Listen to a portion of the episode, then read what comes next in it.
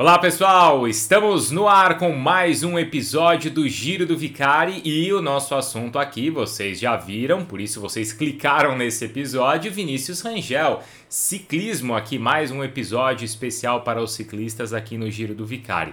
Depois de seis temporadas, o Brasil volta a ter um representante na elite do ciclismo mundial. Pois é, nos últimos anos a gente viveu ali com o Luciano Pagliarini, com o Murilo Fischer, as próprias passagens do Rafael Andriato, também do Bulgarelli por equipes importantes da Europa, mas agora sim a gente volta a ter um ciclista World Tour com este Fluminense eh, defendendo a equipe espanhola Movistar, que é uma das mais tradicionais da Espanha e sem dúvida nenhuma uma das mais fortes de todo o pelotão World Tour.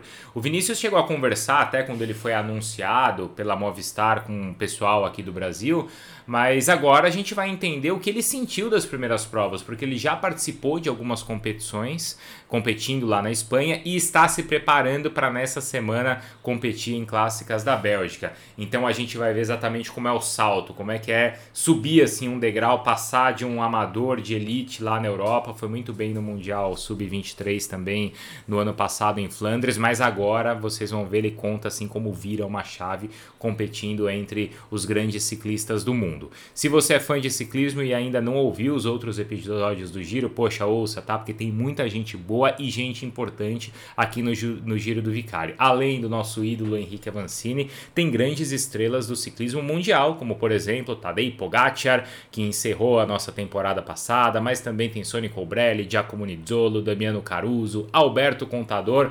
A elite do ciclismo mundial tá aqui e o Vinícius Rangel agora também faz parte dela, tá? Giro do Vicário tá no YouTube da ESPN Brasil, está também no seu agregador preferido de podcast, então ouça, assista e compartilhe com os seus amigos, tá bom? Vamos lá então, Vinícius Rangel agora com a gente aqui no Giro do Vicário.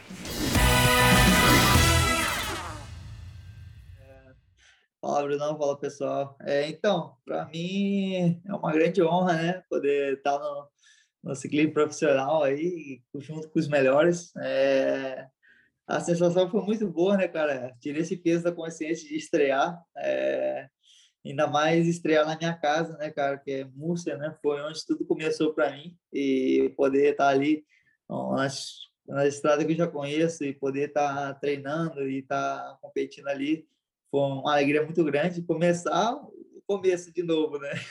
Uhum. E realmente quando é, você passa para o World Tour, né, é um salto muito grande que a gente dá. Então, é um, é um, eu falo que é zerar de novo. A gente zera tudo de novo e começa tudo de novo. Esquece tudo que aprendeu e, e começa com, com um livro um livro em branco. Uhum, volta para a primeira casinha ali do tabuleiro, né, Vinícius? Exatamente. Então, acho que para mim foi muito importante é, e muito feliz de ter estreado aí. E você estava muito ansioso, confiante, porque você estava correndo em casa? Como é que foi nesse sentido? Então, é, eu estava ansioso para caramba para poder começar, né? É, até porque uma corrida em casa ali, eu já sabia que me esperava pela frente, mas eu estava bastante confiante por, por, conhecer o percurso, isso me deixou mais, um pouco mais tranquilo, mas não tirou aquela emoção, né? aquela adrenalina uhum. de tá, pô, tô aqui e tal, e acabei me emocionando, assim, na primeira descida, acabei já caindo, cara, putz, na terceira curva já, pô, pode deixar que, que eu conheço e tal, eu, saiu a dianteira, já caí, mas só chapa e pintura, né? Levantei, vida que segue. O pessoal falou, lá o brasileiro empolgadão, tal, foi assim. Putz, aí o brasileiro e tal, e pá, caiu, putz. Mas isso aí é, é ansiedade, né? De conhecer o lugar ali e falar assim, cara, vem comigo aqui que eu sei que eu tô fazendo, né? Exatamente, exatamente. Uhum. Mas é, relativamente foi boa a corrida, é, consegui ali é, pegar já a experiência de nosso chefe de fila que é Manolo, né? Falou, ó, oh, você tem que estar mais tranquilo, tem que ir mais de boa.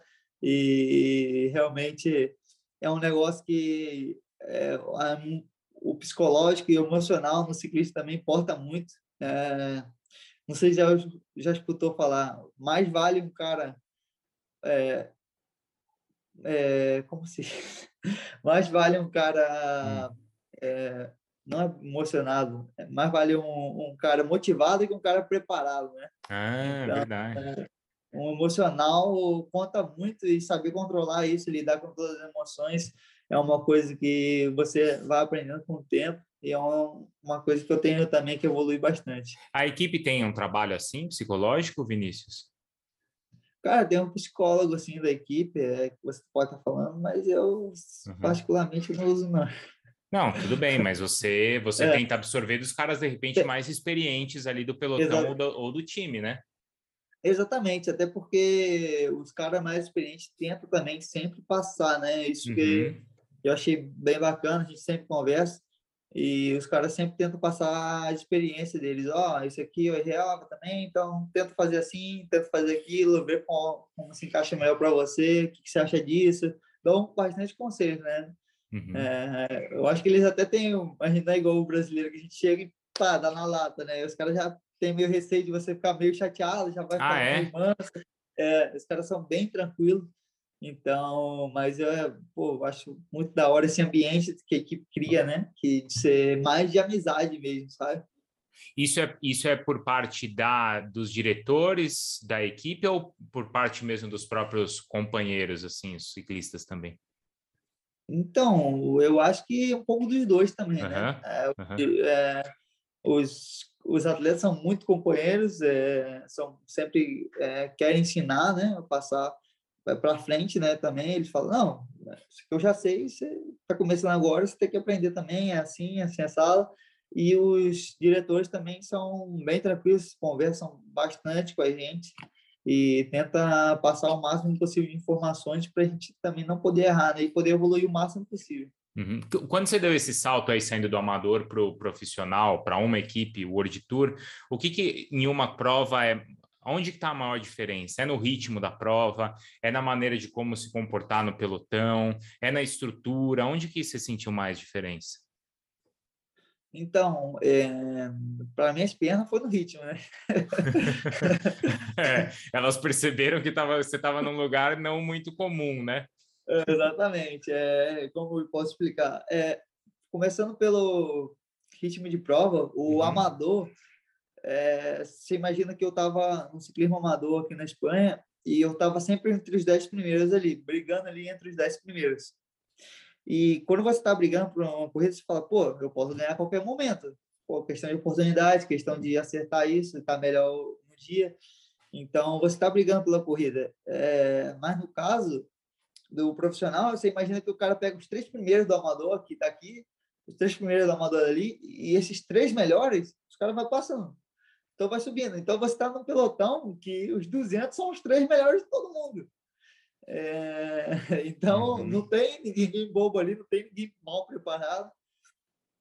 Então o ritmo é sempre muito alto, muito forte e cada um tem já o seu trabalho a fazer, né? O que torna a corrida bem dinâmica. É, eu acho que para mim é uma coisa que eu tenho que aprender ainda como correr, como me comportar no pelotão, porque é, tem que ler bastante a corrida, né? Não é tão é, difícil, eu acho que é uma corrida mais depende, né, da corrida também, as clássicas que se aprende mais. Eu eu acho que são as corridas que são as não, é, são as corridas que eu estou fazendo e vou fazer nesse uhum. próximo ano para estar tá aprendendo a correr, a se movimentar no pelotão, é, na hora certa de ir para frente, é, a hora certa de, de o cara falar, não, pô, desce lá para tá mais tranquilo, agora pega lá um pouco, pega água.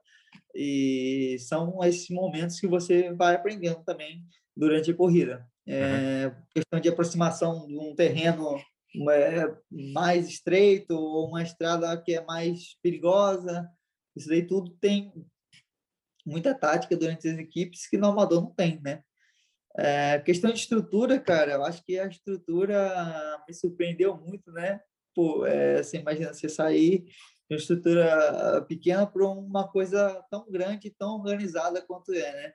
É, vou dar alguns exemplos aqui, por exemplo, nós é, temos já nosso plano de viagem, é, o plano da corrida, tudo uma semana antes, o plano alimentar, então, o cara vai, pô, você vai participar dessa corrida, durante a semana você vai treinar isso, vai comer isso, é, para fazer isso durante a corrida.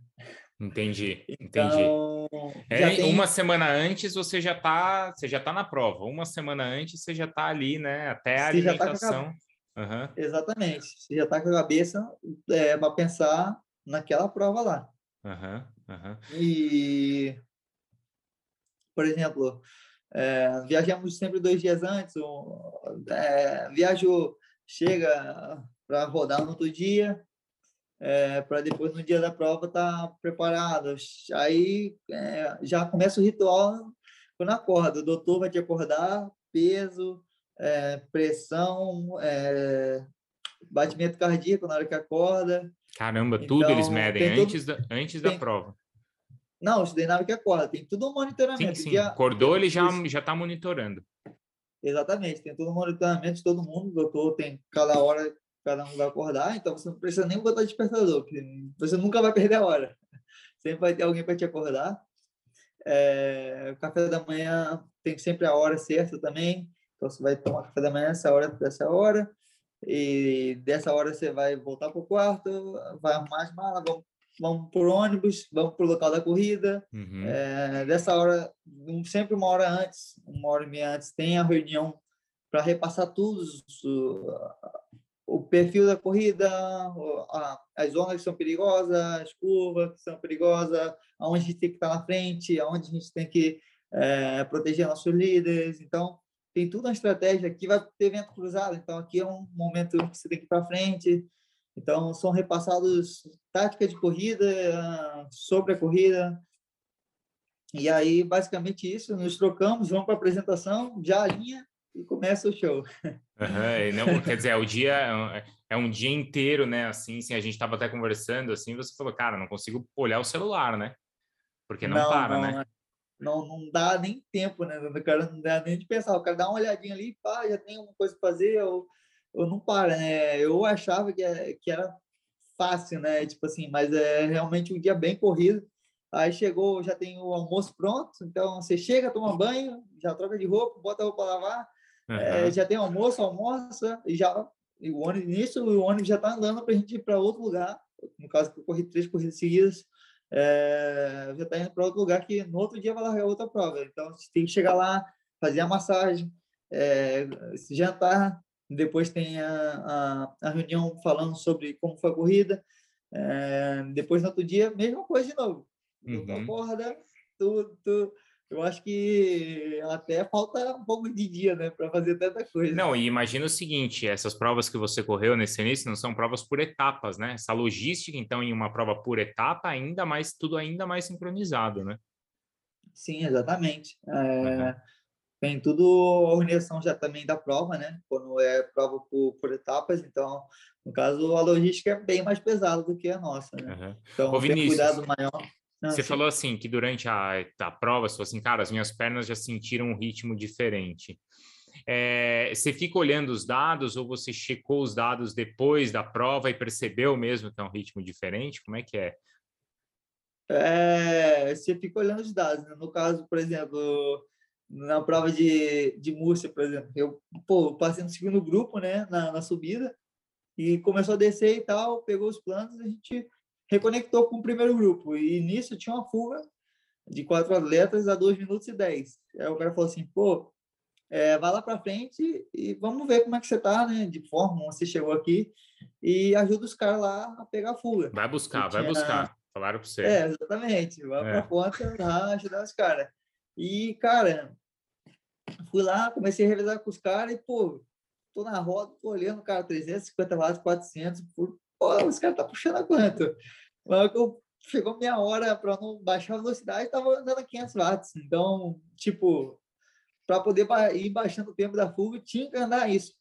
E realmente ia dar muito rápido. Você nem, né, na televisão não parece, não parece tanto, né? Mas o, o negócio, o, eu sempre falo, o buraco é bem mais baixo é. que a gente pensa, né? Eu, eu, eu achava que, imagina, você tá ali no, no AT, amador, e você tem mais um degrau para subir, por exemplo, para ser o cara, pô, pica. Uhum. Aqui você tem mais uns 10, né? Você olha assim, você, você começou a subir escada, então. Mas é, eu também tenho que ter um pouco de paciência, como os, os diretores falam, porque eu acabei de dar o passo, né? Então não quero, não posso querer dar o passo maior que a perna e estar tá lá em cima junto com os caras, que isso daí é meio que inviável, né? Uhum. Quando eu entrevistei aqui o Colbrelli, logo depois ele vencer a Paris-Roubaix, né? Eu perguntei para ele se ele olhava os dados ali. Era a primeira vez né, que ele tinha feito a Paris-Roubaix, né? Ele falou que não conseguia olhar muito porque também sujou, né? A prova foi muito, né? Muito, né? Tava com muita lama. Muita mas, lama. Ele, é, mas ele falou assim, cara, eu via que no setor de pavê eu tava 500, 600 watts. Imagina, cara né? É uma, é uma barbaridade, é, exatamente. É, é uma barbaridade. Ô, ô, Vinícius, quando você, você ficava assistindo, que nem a gente aqui, o documentário lá da Movistar, agora você está dentro do documentário, assim, né? Como é que, como é que era isso?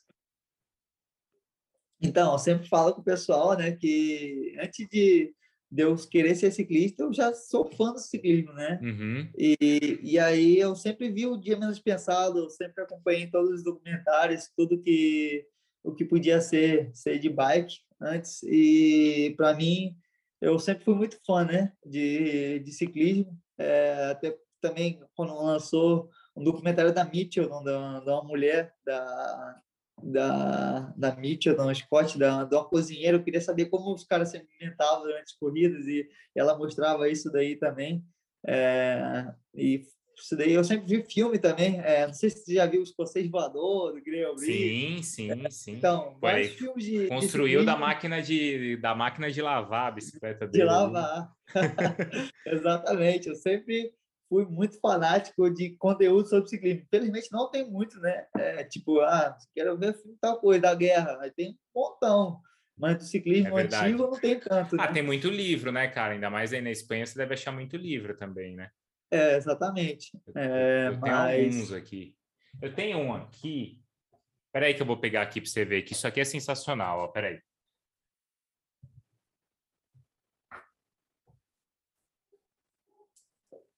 Esse livro aqui, ó, para quem estiver vendo a gente pelo, pelo no YouTube, ó, chama Tour de France, Tour de Souffrance, que seria o Tour de France e o Tour de Sofrimento.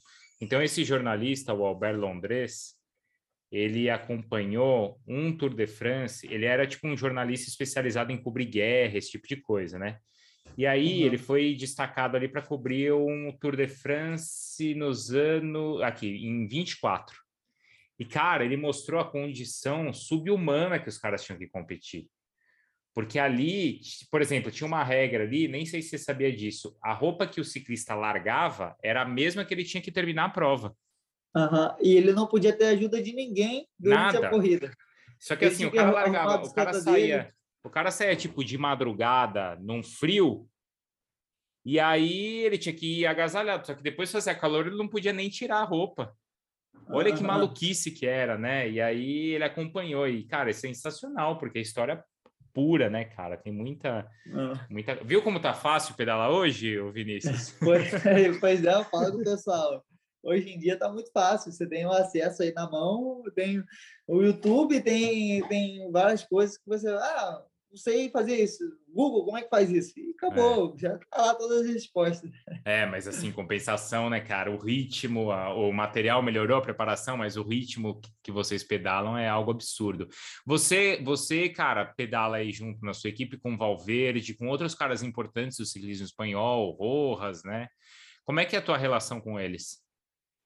Então, é, principalmente com os caras mais velhos, assim, né? A gente tem pô, a relação, os caras querem sempre ensinar, né? Passar o que, o que sabe pra gente. E é bem amizade, assim mesmo, né? Eu, particularmente, eu achei que os caras, pô, são uns caras, né? O cara não vai falar, né? Mas, na verdade, não. Os caras são muito gente boa. Para mim, sempre, eu sempre achei que ia ter algum tipo de preconceito, alguma coisa assim, por por eu ser brasileiro e por não ter muitos ciclistas brasileiros no, no, no, no ciclismo profissional, mas realmente os caras abraçam você só de estar ali e estar tentando.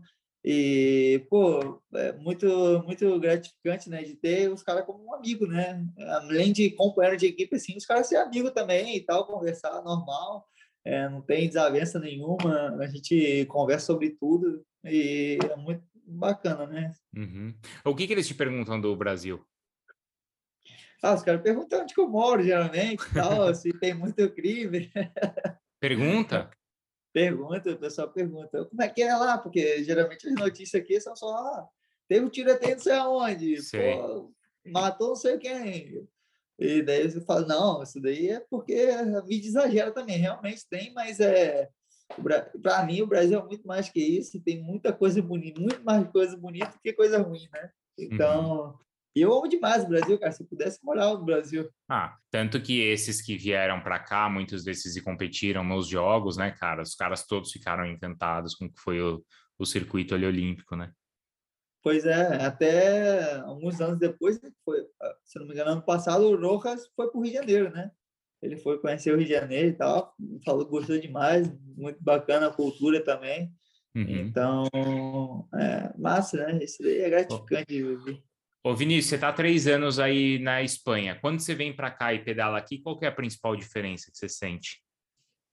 Então, é, a principal diferença que eu sinto é no trânsito, né? O respeito entre o, o condutor e o ciclista é, a gente tem que ter o respeito mútuo, né? Querendo ou não, não posso pedir o respeito deles sem eu estar respeitando também. Mas eu acho que a, a educação que nós temos no Brasil sobre o, o, o, ciclista é totalmente diferente do que temos aqui, né? Aqui o, o ciclista é mais um meio de locomoção. É, o cara é tratado como fosse uma moto, fosse um carro igual. É, mas aí no Brasil, infelizmente, não, né? Nós somos, querendo ou não, uma coisa que os caras, pô, tá incomodando o trânsito, o cara tá, pô, tá aqui querendo andar na rua em vez de estar na ciclovia, às vezes você tá fazendo seu trabalho e o cara tá lá, pô, é, querendo te atropelar, pô, o cara não devia estar aqui, devia estar na ciclovia, o cara, pô, o cara joga o carro em cima de você. Eu acho que o respeito é a coisa que eu mais sinto diferença quando eu estou no Brasil quando eu estou aqui na, na, na Europa. Uhum. É, porque pensa o seguinte, às vezes quando você não está na ciclovia, você não está na ciclovia para proteger quem está lá. Porque você é um ciclista profissional que vai estar tá andando a uma velocidade muito mais alta, e lá às vezes tem uma criança, às vezes tem uma pessoa de idade, às vezes tem alguém passeando com um cachorro, né, Vinícius? Exatamente. É, não sei se você sabe, mas tem a lei que diz que a ciclovia não pode andar mais que 30 km por hora, ó, e algumas 20, dependendo da ciclovia. Então, imagina, você está ali 20 por hora, as pessoas andam 10, 15 por hora, tem muita gente caminhando, e você vai andar 40, 40, 50 por hora ali na ciclovia, uhum. e às vezes acaba acontecendo um acidente, e é, Deus sabe que ninguém quer isso, mas é, às vezes acontece. Mas, pô, e você pode estar evitando isso andando na rodovia, mas é, tem muita gente que tem medo, até porque é, nós vemos aí nos últimos dias muita gente sendo atropelada no Brasil, e você vê que o cara atropelado, o cara que matou, por exemplo, a pessoa, no outro dia ele está solto, cara. Ele nem passa um dia na cadeia, ele vai embora e responde em liberdade como não tivesse cometido crime nenhum. E querendo não, matar uma pessoa é um crime muito grave. Aqui, por exemplo, se você atropelar a pessoa, Pô, o cara só se ralou, não aconteceu nada. Pô, você já vai preso por isso, entendeu? Então, a lei é bem mais aplicada e bem mais séria aqui do que no Brasil, eu acho. Uhum, uhum. Como é que vocês aí, entre os profissionais, acompanharam e repercutiram o acidente do Bernal? Então, é... nós todos acompanharam, claro, todos. Então, é um cara que é referência no ciclismo mundial mas eu acho que são ossos exercícios. Todo mundo entende que é uma fatalidade que acontece, pode acontecer com qualquer um, e infelizmente aconteceu com ele, mas é uma coisa que a gente está sujeito, né? A gente treina na estrada e nós temos que saber dividir também o espaço com os, os condutores e eles com, uhum. com a gente, né? Uhum, uhum. É, infelizmente aconteceu e não tem como dar muito passado. Ô Vinícius, como é que é a rotina de treino de vocês aí? Você recebe o treino de quem? É tudo acompanhado, claro, pela equipe, mas como é que é distribuído isso? Como é que chega para você? Pensando assim na sequência, agora você está indo fazer clássica, certo? Algumas provas aí é, nas próximas semanas. Como é que você recebe e se preparou para elas? Então, é, nós temos é, um preparador geral, né, que é o Pax Villa, que é o treinador que orienta todos, mas temos mais cinco treinadores, né, cada um para cada um ter seu treinador individual para dividir os atletas. Então, basicamente, é, você tem a preparação de cada pessoa e você conversa sobre o com seu, sobre isso com o seu treinador. Por exemplo, ah, eu vou dia 26 e dia 27 eu vou fazer uh, um loop e a cornet. Então, uhum. você já recebe a preparação, Train Pix, né? A gente usa o Train Pix, é, recebe a preparação da semana. É, e o nutricionista também te manda a preparação de alimentação que você tem que comer e tal para chegar lá bem. Então, nós temos já meio que tudo programado, assim, né? Já para cada pessoa. Uhum, uhum. E aí eles dão um retorno também diário. Fez o treino, ele já bateu lá, olhou no Training Peaks, ele te dá esse retorno? Exato. Não, ele é, a gente conversa bastante assim, cada dois, três dias e tal. Ah. Ele fez o treino, chegou em casa, o Garmin não tem como mentir, né?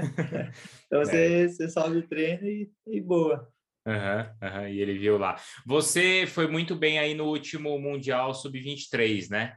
O quanto que né, você fez no, no o quanto que isso te abriu portas e te credenciou para assim os caras te escalarem nessas primeiras provas agora também assim semelhantes. Então, é, eu acho que o mundial foi a clave, né? Onde que realmente esse cara bateu o martelo e falou não, vamos dar oportunidade para ele e porque o mundial está no ciclismo daqui da Europa e os caras tá vendo você tá ali, uhum. tá ganhando e tal, mas os caras não têm a visão mundial, né? De como, de como as coisas são. Então, eu acho que eu indo pro Mundial e fazendo um top 10, ainda mais que eu era entre os 20 ali, o único é, dos 20 primeiros eu era o único ciclista que não tinha licença UCI, né? Não era um ciclista profissional. E eu acho que isso foi o que mais pesou na decisão deles de bater o martelo falar, não, vamos dar oportunidade e eu fico muito feliz, né? ainda mais passando direto assim para uma equipe World Tour, né? Que é uma estrutura imensa. E é isso. Uhum. uhum. Qual que é a tua relação com o Zoé, diretor esportivo aí da equipe? O cara é uma, né? O Eusébio é uma lenda do ciclismo espanhol. Quanto ele é próximo de você? Então, é, é uma amizade, né, cara? A gente teve, conheci ele. Ele é bravo? 18. Não, não, ele não é, é bem, muito tranquilo. É, ele é sempre. Não, depende, né? Mas ele é. Comigo ele nunca falou grosso, ele sempre foi muito tranquilo, muito calma, fica uhum. tranquilo, vamos fazer as coisas direito.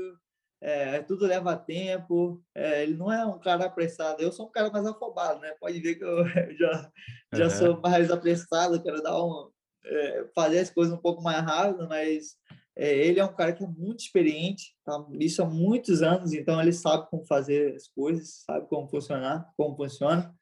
E eu acho que, que é um cara perfeito assim para para poder orientar os mais jovens. Ô Vinícius, o que, o que você vai fazer ainda nesse ano? Você tem calendário completo ou ainda não?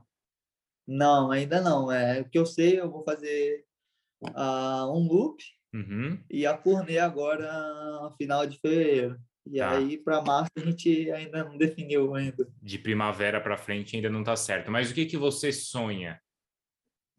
Cara, é, nos próximos três anos, eu acho que. O seu então, contrato tem três anos, não? É, é três anos. Ah, três anos, boa.